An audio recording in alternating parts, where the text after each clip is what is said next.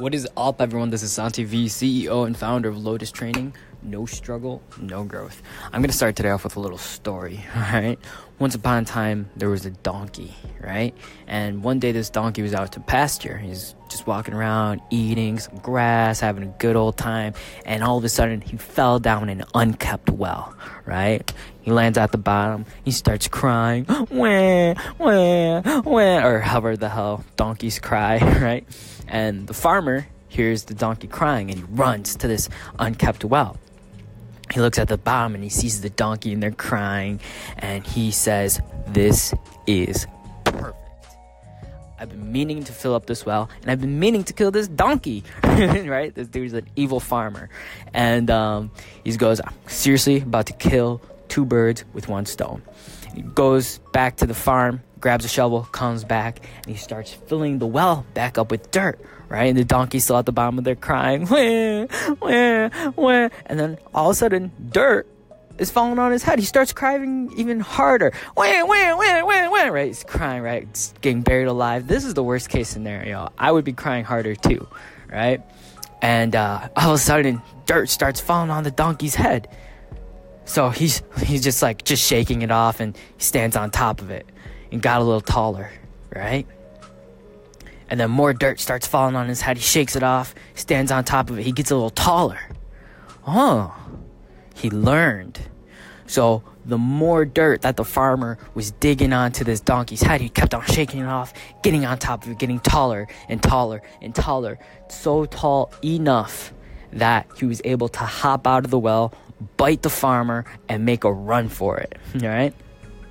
So on your road to becoming the person you want to be, on your way to the top of the corporate ladder, or on your way through school, through college, through all those tests and exams, you know, on the way to preparing for your next powerlifting competition, your next bodybuilding or physique competition, on your way towards building a business, if you're an entrepreneur, you know, throughout your journey to somewhere you want to be, shit's not gonna go your way.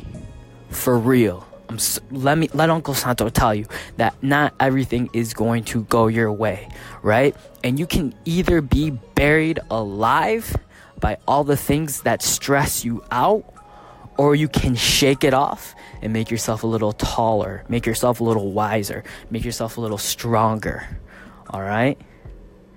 I meditate because through meditation, I find the mindfulness and the awareness that it takes to find the silver lining when things necessarily don't go my way.